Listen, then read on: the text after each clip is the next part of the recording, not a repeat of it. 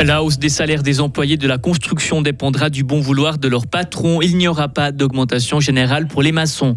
Un ultra-conservateur devient la voix du Congrès américain et danser spontanément à l'américaine, plongé dans un nouveau studio de danse à Fribourg. Aujourd'hui, c'est de la pluie qui nous attend avec du vent, température maximale de 14 à 16 degrés. Voici le journal de Vincent Douce. Bonjour. Bonjour à toutes et à tous.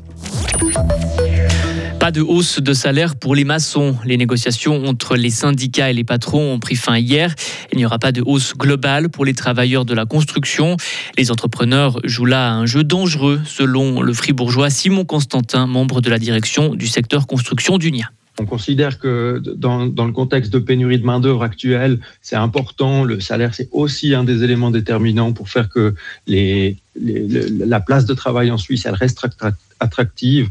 Et puis, il faut qu'on puisse discuter d'une autre manière et puis il faut absolument donner des augmentations salariales et puis que les salaires suivent le coût de la vie, sinon on va se retrouver avec euh, non plus des salaires qui sont exceptionnels comme euh, ont l'air de le dire les patrons, mais avec des salaires qui sont en dessous. Flavio Torti est vice-président de la Société suisse des entrepreneurs. Pour lui, la fin de ces négociations ne veut pas dire que les salaires ne vont pas augmenter. Nous laissons le choix à nos membres d'adapter les salaires.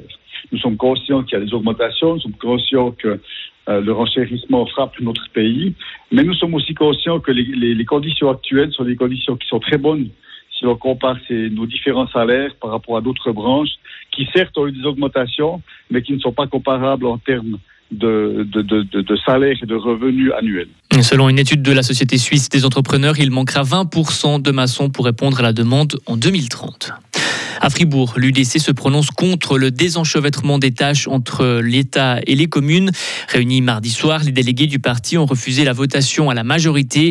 La majorité des députés UDC avait pourtant bien validé le projet au Grand Conseil en mars dernier.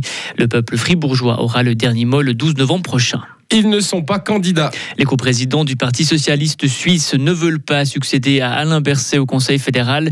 Cédric Vermouth et Mathéa Meyer annoncent préférer vouloir continuer à diriger le parti. Cédric Vermouth explique que ce n'est pas le bon moment pour lui au niveau familial. Mathéa Meyer, elle, dit se sentir bien à son poste de coprésidente.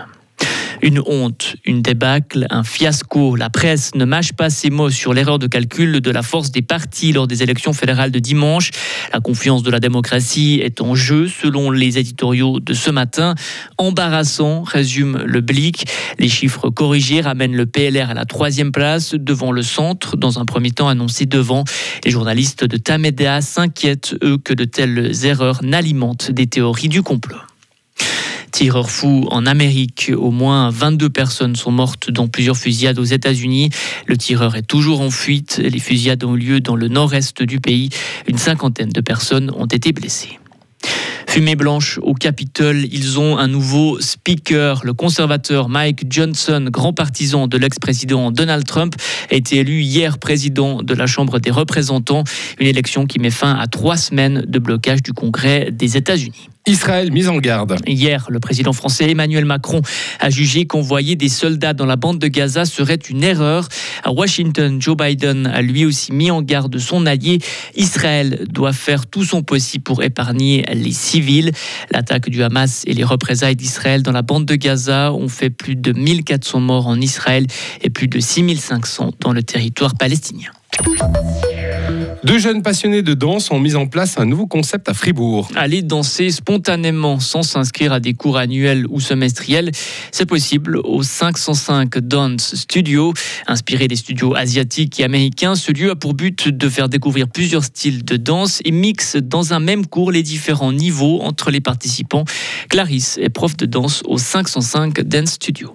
Euh, je trouve c'est quelque chose qui est assez, euh, si je peux dire, fresh, assez euh, nouveau pour ce qu'on voit d'habitude ici, surtout à Fribourg. Là, on a beaucoup d'écoles où on a des engagements à long terme. Par exemple, on va faire des spectacles de fin d'année, donc c'est-à-dire qu'on devra être présent un peu sur toute l'année ou sur un semestre. Alors que là, on propose des cours qui sont assez indépendants les uns des autres et c'est un peu selon la disponibilité des gens qui peuvent aussi essayer plusieurs styles différents.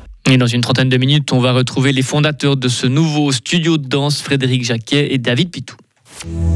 Retrouvez toute l'info sur frappe et frappe.ch. Le temps s'annonce nuageux aujourd'hui avec des averses matinales. Elles seront aussi là cet après-midi et jusque dans la nuit avec du vent. Il va faire de 14 à 16 degrés. Vendredi, le temps s'annonce changeant et venteux avec rares averses. Le week-end, lui, sera plutôt ensoleillé et doux. On attend une nouvelle dégradation entre lundi et mardi.